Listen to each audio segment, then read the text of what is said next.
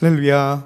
네, 숨가쁘게 달려왔던 2020년 올 한 해를 마무리하는 송구 영신 예배에 함께 예배에 참여하신 모든 성도님들 한 분한 한 분을 주님의 이름으로 환영하며 축복합니다. 우리 모두 함께 자리에서 일어나셔서 찬양하며 나아가겠습니다. 지금까지 지내온 것 주님의 은혜라 우리의 고백으로 함께 나아가겠습니다.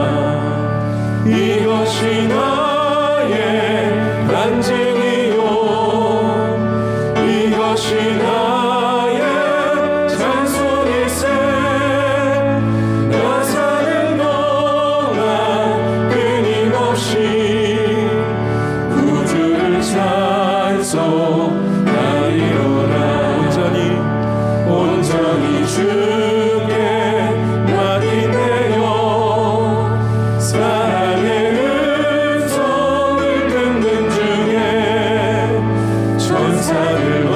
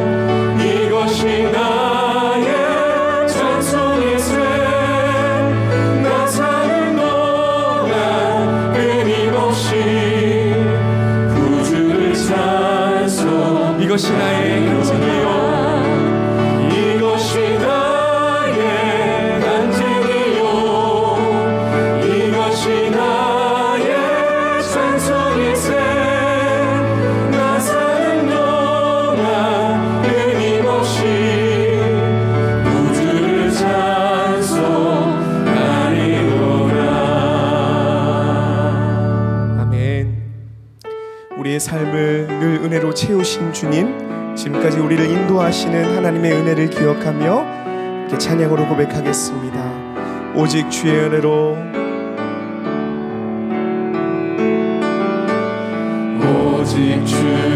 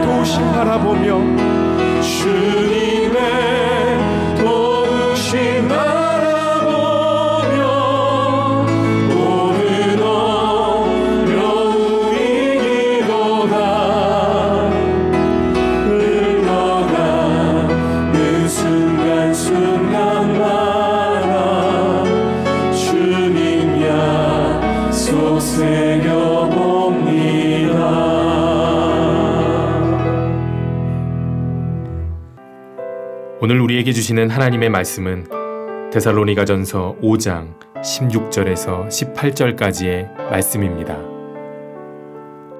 항상 기뻐하라. 쉬지 말고 기도하라. 범사에 감사하라. 이것이 그리스도 예수 안에서 너희를 향하신 하나님의 뜻이니라. 아멘. 잠시 후에 에, 저와 여러분은 Happy New Year를 외치게 될 것입니다. 오늘 마지막으로 옆에 있는 우리 가족들이나 함께 있는 분들에게 Happy Old Year 한번 해보세요. 다 같이 시작. Happy Old Year. 오늘 본문 말씀은 우리에게 익숙한 우리가 너무나 잘 아는 그런 말씀이죠. 항상 기뻐하라, 쉬지 말고 기도하라, 범사에 감사하라. 그런데 이 말씀이 오리지널하게 처음 전달된 교회는 데살로니가 교회라는 것을 잊으시면 안 됩니다. 데살로니가 교회는 바울의 제2차 선교 여행 도중에 마케도니아 주의 중심 도시, 현재는 그리스의 제2의 도시, 제1도시가 아테네인데 두 번째로 큰 도시가 현재는 데살로니키 이렇게 부릅니다. 데살로니키. 이 도시에 도착했을 때 바울은 유대인 회당에서 3주간 동안 한 달 남짓하게 집중적으로 그리고 원색적인 그리스도의 복음을 어, 전했던 것입니다. 어, 그리스도의 원색적인 복음이 뭘까요? 첫째는 그리스도의 죽음. 우리의 죄 문제를 해결하기 위해서 그분이 십자가에 죽으셨다는 것. 둘째, 그리스도의 부활. 우리에게 새로운 생명을 주시고 새삶 가운데로 인도하시기 위해서 그분이 부활하셨다는 것. 세 번째는 그리스도의 다시 오심, 재림이죠. 그가 인류와 세상을 심판하기 위해서 다시 오신다는 이 복음이 원색적인 복음이 아니겠습니까? 네, 바울은 데살로니가에 오래 머물지 못했습니다. 학자들에 따라서는 길게 머물러야 6개월, 또 짧게 생각하는 사람들은 한 달 남짓 머물렀을 것이라고 생각합니다. 바울이 데살로니가를 떠나 베레아를 거쳐 고린도로 갑니다. 근데 바울이 떠나간 후에 데살로니가 성도들에게는 바울이 전했던 복음 가운데 인상적으로 그들의 마음을 강타했던 메시지가 그리스도의 다시 오심이라는 메시지였습니다. 종말이 온다. 그분은 다시 오신다. 그런데 데살로니가 성도들 가운데 그리고 교회 바깥에서 들어오는 사람들 가운데 바울이 증거했던 그 종말의 날 그때는 이미 왔다. 종말의 때가 왔다라고 주장하는 사람들이 데살로니가 교회 안에 일어나기 시작한 것입니다. 따라서 우리가 이렇게 안이하게 가정 생활하고 직장 생활하고 사업하는 것이 무슨 의미가 있겠느냐. 그래서 직장도 그만두고 사업도 그만두고 일상을 포기하는 교인들이 생겨나기 시작한 것입니다. 이것은 마치 지나간 2000년이 됐을 때 이 땅에서 다미 선교회를 위시해서 일어났던 일종의 그 소동을 생각하시면 쉽게 이해가 되실 것입니다. 그분은 다시 오십니다. 종말의 메시지는 잘못된 것은 아닙니다. 그러나 종말을 어떻게 준비할 것인가? 일상을 포기하는 것이 종말의 준비인가? 이것은 전혀 다른 질문에 속합니다.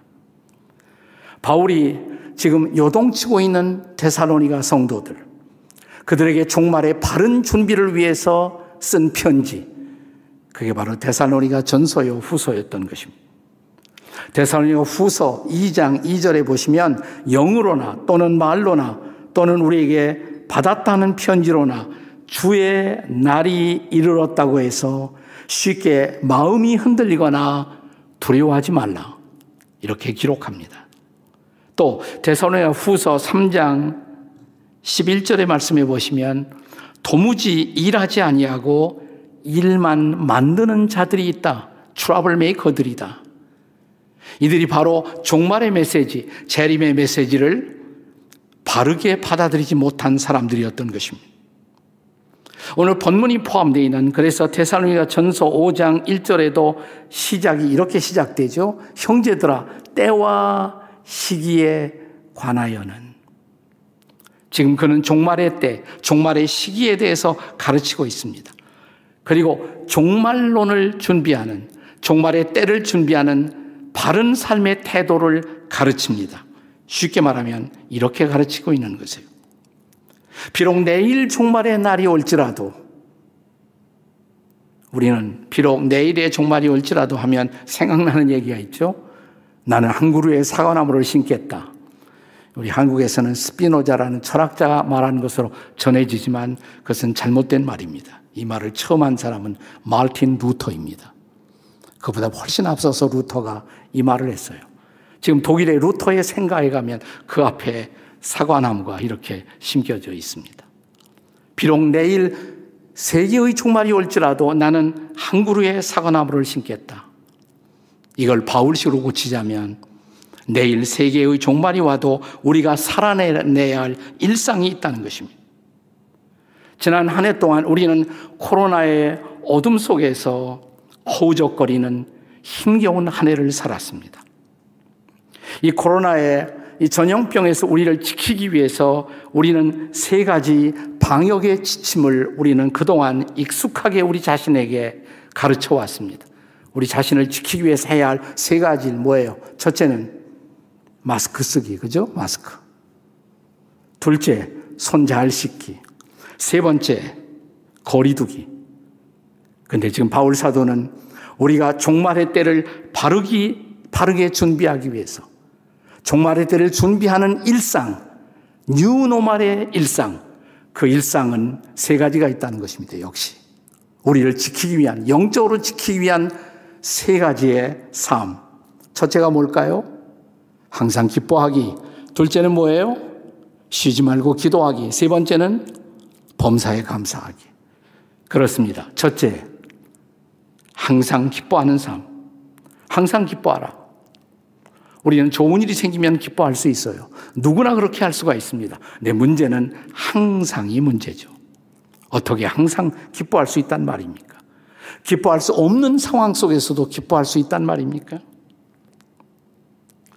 그런데 이 기쁨이야말로 주님이 우리에게 주신 가장 위대한 선물, 우리 그리스도인들이 붙잡아야 할 주님의 가장 위대한 가치의 선물이 저는 기쁨이라고 생각해요. 우리가 이 땅을 살아가면서 사람들은 누구나 다 행복을 추구합니다. 근데 행복이라는 단어는 사실은 엄격하게 말하면 기독교적인 단어는 아닌 것입니다. 우리가 행복이라는 말을 영어로는 happiness 이렇게 말하죠. happiness. 이 단어는 본래 happen이라는 동사에서 나온 말입니다. happen. happen to be. 그것은 뭔가가 우연히 일어나는 어떤 사고. 우연한 어떤 횡재, 우연히 뭔가 나에게 재수 좋은 일이 생기는 것. 그것을 사람들은 행복이라고 착각하는 것입니다. 근데 행복은 우리가 추구해야 할 가치가 아니에요. 기쁨입니다. 기쁨. 행복과 비슷하면서도 전혀 다른 심오한 기독교적 가치를 지닌 단어가 바로 기쁨인 것입니다. 여러분, 이 기쁨이라는 것은 하나님과의 바른 관계를 통해서만 우리에게 주어지는 선물입니다. 우리가 일생을 살아가면서 어느 날 우리 모두는 예수님을 만났습니다. 그분을 나의 구주와 주님으로 인격적으로 영접하고 그분을 만났습니다. 그렇게 예수님을 믿었을 때, 만났을 때 우리에게 주어진 가장 소중한 선물이 뭘까요? 구원의 기쁨이에요. 구원의 기쁨. 네. 죄사함 받은 기쁨. 내가 하나님의 자녀가 된 기쁨. 나 같은 사람을 주님이 용서하시고 받아주셨다는 것. 그분의 자녀, 하나님의 자녀가 되게 하셨다는 놀라운 기쁨. 한 번도 경험해 보지 못한 그런 기쁨이었습니다. 그때부터 우리는 기쁨의 사람이 됩니다. 그리고 하나님과 나 사이의 바른 관계가 유지되는 한 우리는 어느 상황 속에서나 기뻐할 수 있습니다. 오죽하면 바울이 저 로마의 감옥에 들어가서도 빌립보의 성도들에게 편지를 쓰면서 여러분 기뻐하십시오. 항상 기뻐하십시오. 다시 말씀드립니다. 기뻐하십시오. 이 감옥도 빼앗아가지 못한 기쁨, 이 놀라운 기쁨, 이것이 하나님과의 바른 관계 속에서 우리가 누리는 선물이에요. 근데 이 기쁨이 흔들릴 수가 있어요. 언제? 하나님과 나 사이의 관계가 흔들리면 기쁨도 흔들립니다. 저 구약의 유명한 하나님의 사람 다윗이 범죄했을 때 그는 참회의 기도를 드리지 않습니까? 우리가 시편 51편 12절에 보면 다윗이 이런 기도를 합니다. 주의 구원의 즐거움을 내게 회복시켜 주시고 그러니까 구원의 즐거움을 잃어버렸다는 얘기예요. 이 구원의 즐거움이라는 말이 영어 성경에 보시면 joy of salvation 이렇게 되어 있습니다. 구원의 기쁨이란 말입니다. 우리가 범죄한다고 해서 구원이 바로 잃어버려지는 것은 아니에요. 그러나 구원의 기쁨을 잃어버릴 수가 있습니다. 구원의 기쁨, 구원의 즐거움. 그러면 그리스도임에도 불구하고 나는 행복하지 못해요. 기쁨의 삶을 살지 못합니다. 그러나 하나님과의 바른 관계를 회복하면 그 기쁨이 회복되죠. 우리가 흔히 요한복음 15장을 포도나무 비유의 장 이렇게 말합니다. 나는 포도나무요 너희는 가지니. 가지가 된 우리가 포도나무이신 주님에게 붙어 있었을 때 맺어지는 자연스러운 결과적 열매. 그 열매 중에 가장 중요한 열매가 기쁨입니다. 요한복음 15장 11절에 보시면 내가 이것을 너희에게 이름은 내 기쁨이 너희 안에 있어. 나의 기쁨이 너희 안에 있어. 너희의 기쁨을 충만하게 하려 함이라. 아멘. 그렇기 때문에 하나님과 나 사이의 관계가 바르게 되어 있으면 항상 기뻐하는 거예요. 이 관계가 흔들리면 이 기쁨이 흔들릴 수가 있지만 어떻게 항상 기뻐합니까? 하나님과 하나님과의 바른 관계. 나는 금년 한 해 동안 하나님과 바른 관계 속에 살아왔는지 이 시간 돌아볼 시간입니다. 그리고 새로운 한 해를 내다보면서 나는 하나님과 바른 관계 속에서 새로운 한 해를 출발할 수가 있을까? 자, 두 번째, 바울이 가르치는 우리 자신을 영적으로 지키는 우리의 normal한 일상. 이 두 번째는 쉬지 않고 기도하기. 쉬지 않고 기도하는 삶. 이것도 기도하는 것은 문제가 아니에요. 우리가 그리스도인이라면 당연히 기도하겠죠. 하다못해 밥 먹을 때는 기도하지 않겠습니까? 잠깐이라도. 그러나 어떻게 쉬지 않고 기도할 수 있단 말입니까? 나는 쉬지 않고 기도한다는 것은 나와 주님의 교제의 문제라고 생각해요. 교제의 문제. 우리의 신앙생활에서 가장 중요한 첫 번째 과제는 뭐냐? 하나님과 바른 관계를 맺는 것. 바른 관계, 바른 관계. relationship. 근데 두 번째로 중요한 것이 있다면 하나님과의 바른 교제, fellowship. 관계 다음으로 중요한 것이 교제예요. 사실 교제가 없으면 이 관계도 의미를 잃어버릴 수가 있습니다. 이런 걸 생각해 보시죠. 부부 관계. 자, 부부가 법적으로 함께 살아가는 한 부부라는 관계는 그대로 유지될 수가 있습니다. 부부가 서로 친밀한 교제를 나누지 못하면 그 부부 관계가 의미가 없어져요. 그냥 함께 공간 안에 머물러 있는 것에 불과하죠. 또 부모와 자녀 사이의 관계도 마찬가지죠. 자식들이 뭐 잘못한다고 해서 자, 내가 그 부모의 자녀라는 사실이 없어지진 않습니다. 그 관계는 법적인 관계는 그대로 있습니다. 그러나 내가 부모하고 교제하지 않으면 나는 마치 부모의 자녀가 아닌 것처럼 살아갈 수도 있어요. 부모가 나를 향해 등을 돌릴 수가 있어요. 그러니까 교제가 중요한 것입니다. 교제. 자, 그래서 이 교제가 흔들리게 되면 사실은 관계 그 자체도 흔들리게 됩니다. 교제의 회복을 위해서 우리가 주님 앞에 드려야 할 가장 중요한 기도 뭘까요? 무엇이 나와 주님 사이의 그 친밀함의 교제를 그동안 흔들리게 했을까? 제일 중요한 것은 죄겠죠, 죄. 그러면 교제가 회복되려면 뭘 해야 마땅하겠습니까? 우리가 자주 암송하고 묵상하는 구절 요한일서 1장 9절을 다시 기억하십시다. 만일 우리가 우리 죄를 자백하면 저는 미쁘시고 의로우사 우리의 죄를 사하시며 모든 불의에서 우리를 깨끗하게 하신다. 자백입니다. 자백하면 교제가 회복되는 것이에요. 우리가 주님과 교제하고 있다는 가장 중요한 증거는 뭘까요? 소통하고 있는 거예요, 주님하고. 그게 기도죠. 기도가 메마르면 이 교제도 메마르게 되는 것입니다. 근데 문제는 어떻게 쉬지 않고 기도할 수 있어요? 우리 신앙의 선배들 가운데는 문자 그대로 이 말씀을 순종하고자 하는 그런 선배들이 있었습니다. 기독교 역사 속에 사막 교부 시대라는 한 시대가 있었습니다. 그때 수도원 운동이 시작됩니다. 고대 수도원에 가면 종을 일곱 번 쳐요. 세 시간 간격으로. 그러니까 시편에 보시면 내가 하루 일곱 번씩 주를 찬양하며 거기서 일곱 번 종을 치는 습관이 생깁니다. 수도원에 갔다 그래서 하루 종일 기도만 하는 것은 아니고 노동도 하고 일도 합니다. 그래야 먹고 살 수가 있으니까. 그러나 일하다가도 종만 치면 기도하는 자리에 모여서 기도를 합니다. 하루에 몇 번? 일곱 번. 그렇게 하면 하루 온종일 나는 그분과 소통하며 기도의 맥락 안에서 내 일상을 유지할 수가 있단 말이죠.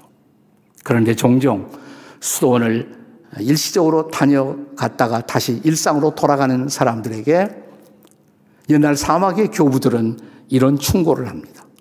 당신이 가정으로 돌아가면, 사회로 돌아가면 종초 주는 사람도 없고, 하루에 일곱 번씩 기도하기도 어렵고, 그러면 이렇게 하십시오.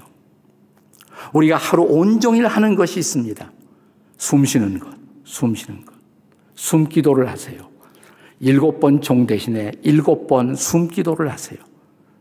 우리가 숨 쉴 때 들숨과 날숨이 있잖아요. 숨을 들이쉬고 다 같이 한번 들숨 해보세요. 숨을 들이쉬고 멈춤, 숨을 내쉬기, 내쉬면서 짤막한 기도 한마디 하기. 짤막한 기도. 긴 기도가 아니라 주님 도와주세요.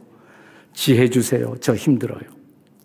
베드로가 갈릴리의 풍랑 속에 파도에 빠져 들어가면서 긴 기도를 했나요? 전지전능하신 주님, 제가 빠지게 싸우니 이미 벌써 빠졌어요. 주님 살려주세요. 그 기도 들으셨잖아요. 한마디. 그래서 하루에 한 아침에 일어나서 한 번, 오전 중에 두 번, 오후에 두 번, 저녁에 한 두 번, 잠자리에서 마지막으로 한 번, 한 일곱 번. 이건 우리가 일하다가도 할 수 있고, 설거지하다 할 수 있고, 운전하다 할 수 있고, 내 운전하는데 누가 나 앞에 그냥 차고 들어왔단 말이죠. 칼치기로. 우리 집에서 욕이 나오잖아요. 그때 숨기도 하세요. 어찌하오리까. 그냥 지나가. 그럼 지나가시면 돼요. 우리가 부부도 일상에서 같이 갈등을 겪을 때가 많잖아요. 저희 집에 오시면 종종 이런 광경을 목격할 수가 있습니다. 제 아내와 제가 동시에 숨을 쉬는 광경을. 어찌하오리까 이 여인을. 네가 이해하면 돼. 끝나는 거예요. 끝나는 거. 우리가 숨기도예요. 이 숨기도. 우리가 이 숨기도만 적용해도 저는 한 20년 이 기도를 해왔는데 큐티와 함께 내 삶을 지키는 가장 중요한 축복이 되었습니다. 쉬지 않고 기도하기. 우리의 지나간 날에 일상에 적용하지 못했다면 새해를 바라보면서 우리가 다시 붙잡아야 할 뉴노멀의 일상. 쉬지 않고 기도하기. 마지막 세 번째는 범사에 감사하기. 감사야 좋은 일 생기면 할 수가 있죠. 나쁜 일 생겨도 감사할 수 있을까요? 어떻게 범사에 감사할 수 있단 말입니까? 자, 우리가 범사에 감사하기 위해서는 중요한 전제가 있어요. 하나님의 주권에 대한 신앙입니다. 우리가 잘 아는 로마서 8장 28절에 보시면 우리가 알거니와 하나님을 사랑하는 자 그 뜻대로 부르심을 입은 자들에게는 모든 것이 합력하여 선을 이룬다. 그 하나님을 믿는다면 우리는 감사할 수 있는 거예요. 모든 것이 선을 이룰 테니까.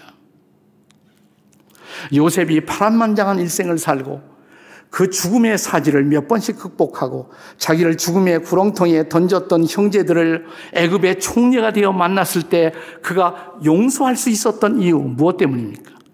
하나님의 주권을 믿었기 때문에. 창세기 45장 5절에 보시면 당신들이 나를 이곳에 팔았다고 해서 근심하지 마소서 한탄하지 마소서 하나님이 생명을 구원하시려고 나를 당신들보다 먼저 이곳에 보내셨습니다. 7절에 보시면 하나님이 큰 구원으로 당신들의 생명을 보존하려고 나를 이곳으로 보내셨다고. 이 하나님의 주권을 믿는다면 우리는 힘들어도 고통스러워도 여전히 감사할 수 있는 겁니다. 저는 금년 이 감사를 새롭게 배웠습니다. 잘 아시는 것처럼 저희 둘째 아들이 지나간 한글날 10월 9일, 미국으로는 10월 8일이었어요. 하나님의 부르심을 받아 천국으로 떠났습니다.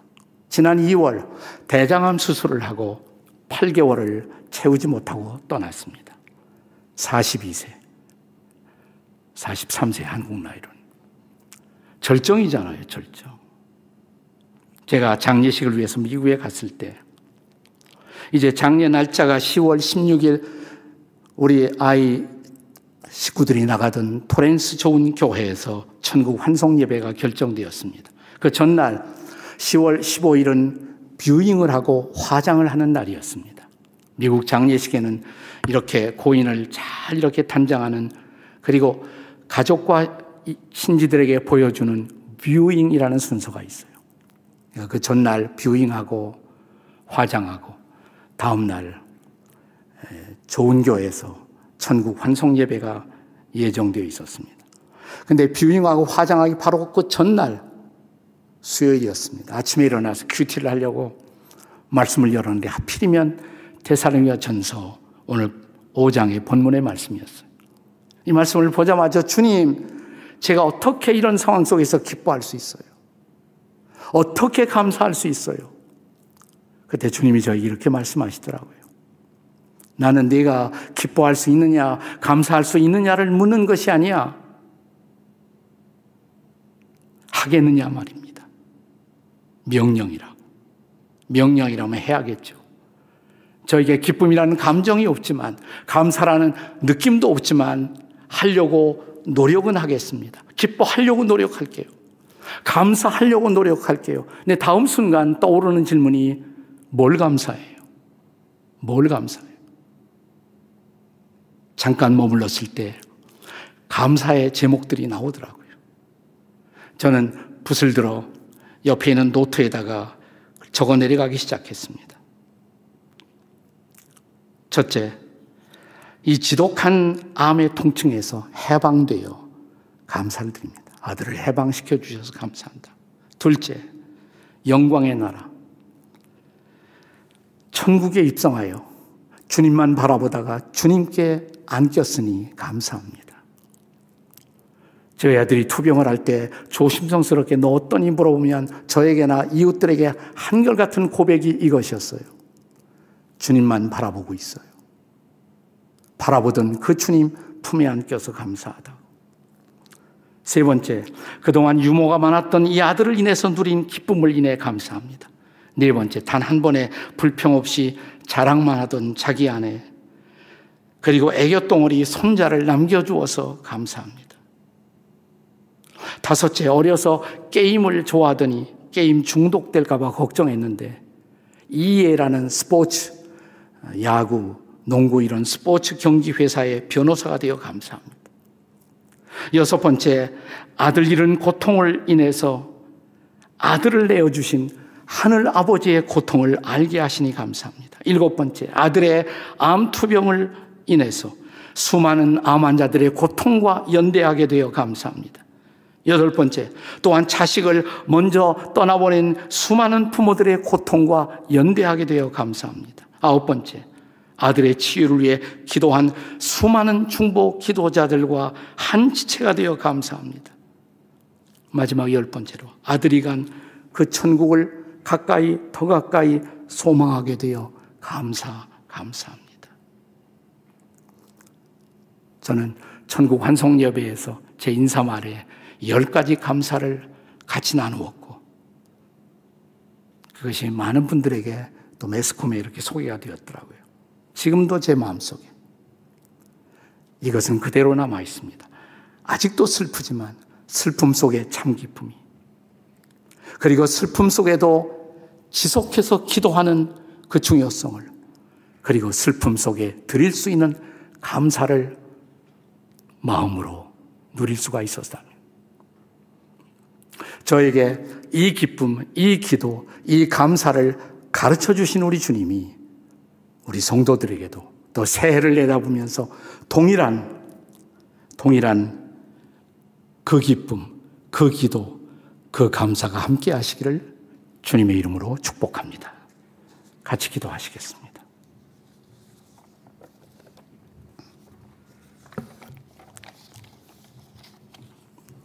우리 조용히 우리도 기뻐하며 살겠다고 기도하며 살겠다고 감사하며 살겠다고 우리 주님 앞에 고백하십시다.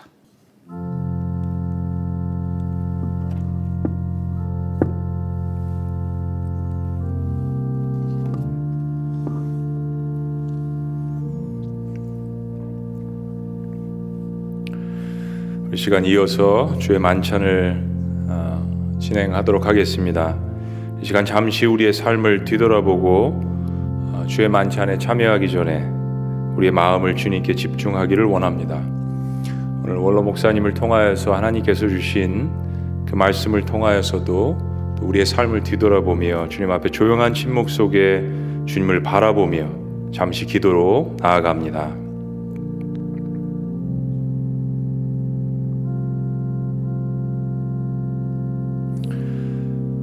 사람이 자기를 살피고 그 후에야 이 떡을 먹고 이 잔을 마실지니 주의 몸을 분별하지 못하고 먹고 마시는 자는 자기의 죄를 먹고 마시는 것이니라.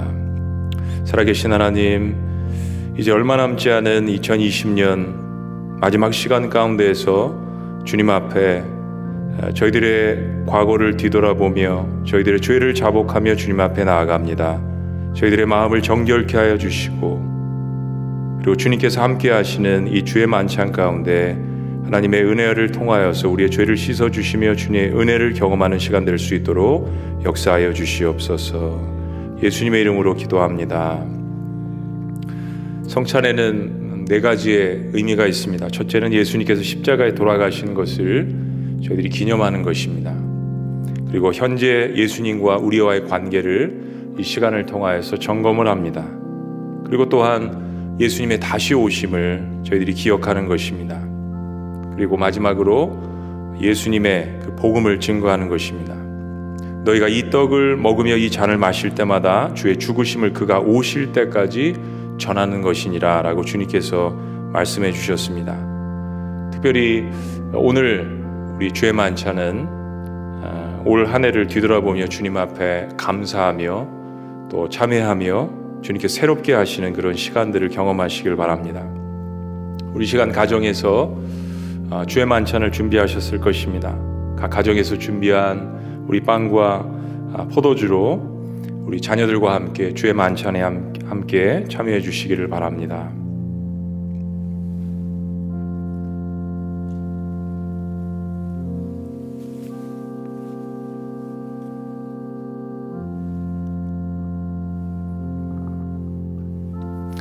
주님께서 십자가에 달리시던 밤 제자들과 함께 마지막 식사를 하시는 자리에서 주님께서 떡을 집으셨습니다.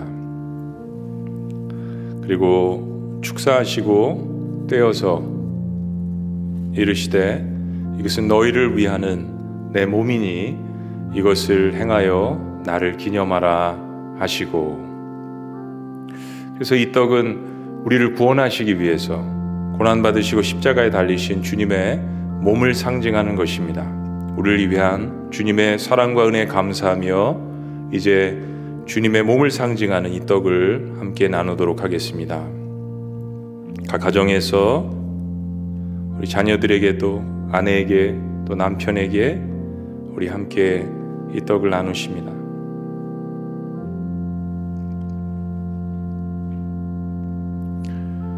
염소와 황소의 피와 및 암송아지의 죄를 부정한 자에게 뿌려 그 육체를 정결하게 하여 거룩하게 하거든 하물며 영원하신 성령으로 말미암아 흠없는 자기를 하나님께 드린 그리스도의 피가 어찌 너희 양심을 죽은 행실에서 깨끗하게 하고 살아계신 하나님을 섬기게 하지 못하겠느냐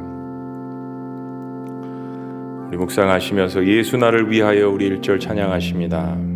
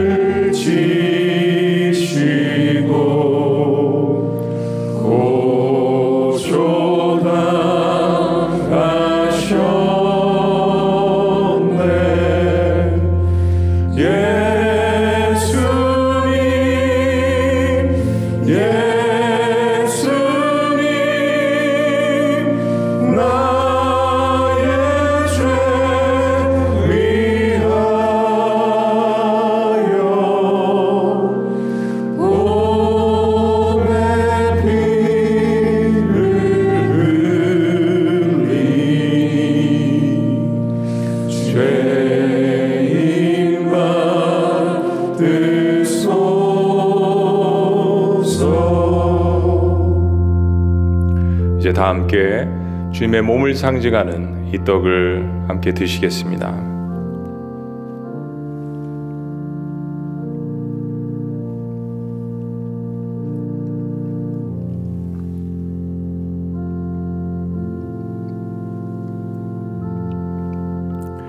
식후에 또한 그와 같이 잔을 가지시고 이르시되 이 잔은 내 피로 세운 새 언약이니 이것을 행하여 마실 때마다 나를 기념하라 하셨으니 이 잔은 십자가에서 우리를 위해서 흘리신 예수 그리스도의 보혈을 상징합니다. 우리를 향한 십자가의 사랑 주님께서 나를 위해서 우리를 위해서 흘리신 언약의 피 그 보혈의 피를 우리 함께 교회 공동체로서 가족 공동체로서 함께 나누시겠습니다.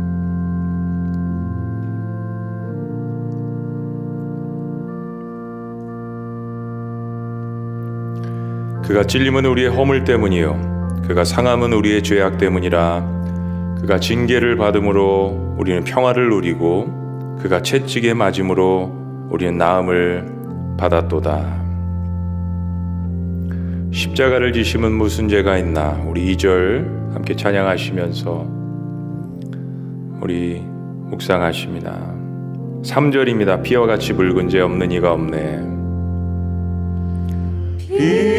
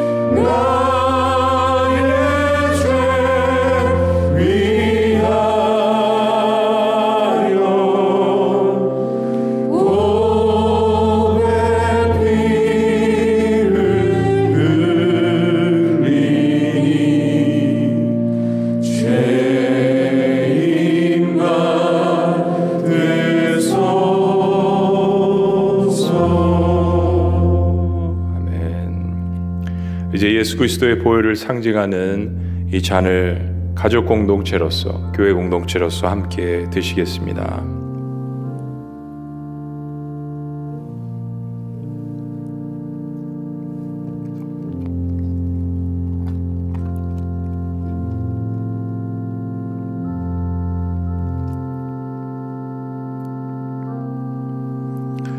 살아계신 하나님, 올 한 해 주님의 은혜 때문에 여기까지 왔습니다. 예수 그리스도의 보혈과 또 예수 그리스도의 희생하신 그 몸이 아니었다면 이 자리에 저희들이 있을 수 없었으나 주님의 공로 때문에 이 자리에 있는 것 주님 앞에 너무나도 감사드립니다.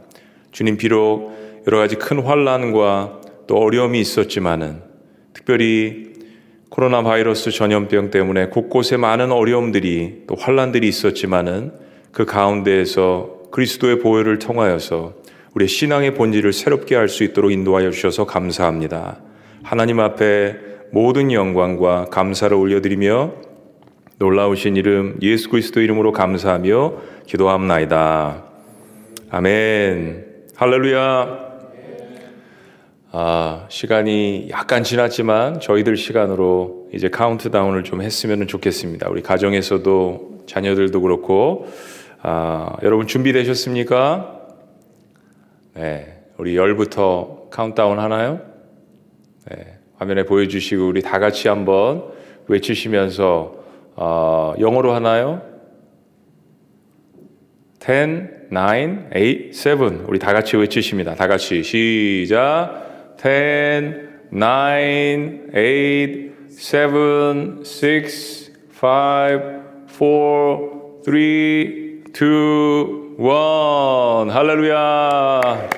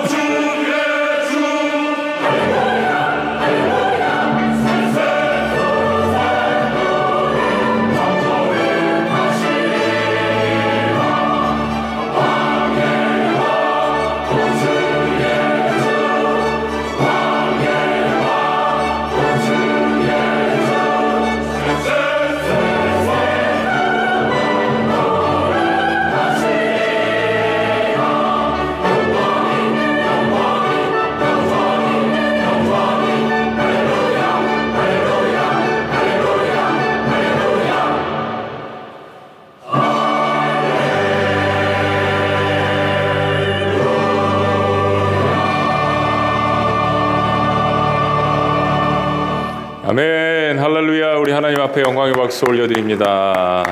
아멘. 네. 우리 작년의 영상이지만 아, 너무 마음에 감동이 있습니다. 우리 옆에 있는 분들에게 Happy New Year 우리 축복하시기 바랍니다. 새해 복 많이 받으세요. Happy New Year. 네. 우리 마지막으로 자리에서 다 같이 서신 채로 우리 시온의 영광이 빛나는 밤 우리 같이 함께 찬양하시고 우리 원로 목사님 축도하심으로 오늘 예배를 마치도록 하겠습니다.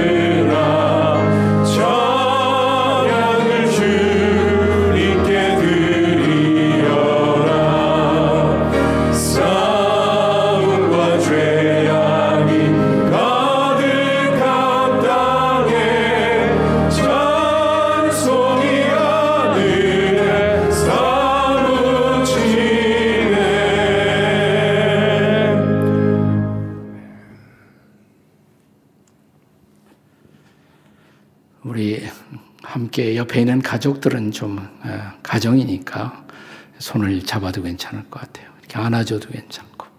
하나님 이 시간 2021년 새로운 한 해를 맞이하며 주님이 우리에게 주신 아름다운 가족들을 축복합니다. 우리의 자녀들을 축복합니다. 우리의 아빠, 우리의 엄마, 우리의 귀한 어르신네들을 축복합니다. 교회 공동체를 축복합니다. 최성원 목사님과 또 우리 교회 모든 평신도 리더들을 축복합니다. 힘들고 어려운 삶 속에서 고통당하고 있는 지금 이 시간도 병마와 투병하고 있는 모든 사랑하는 주의 자녀들을 축복합니다. 인생의 중요한 결정 앞에 고민하고 있는 모든 분들을 축복합니다. 새해가 하나님의 응답과 은혜를 경험하는 한 해가 되게 해 주시옵소서. 이제는 우리 주 예수 그리스도의 구속의 은총과 하나님 아버지의 놀라우신 사랑과 성령의 교통케 하심과 인도하심이 아버지 하나님 우리 공동체뿐만 아니라 아직도 허리 잘린 저 북녘 땅에도 그리고 아직도 여러 가지로 안정되지 못한 이 나라의 현실 가운데 개입하셔서 이 땅이 새로워지고 코로나가 종식되고 하나님이 통치하는 놀라운 한 해가 회복될 수 있도록 도와주시기를 그런 성령의 평화가 은혜가 함께하는 한 해가 될 수 있기를 주 예수 그리스도의 존귀하신 이름으로 축복하옵나이다. 아멘.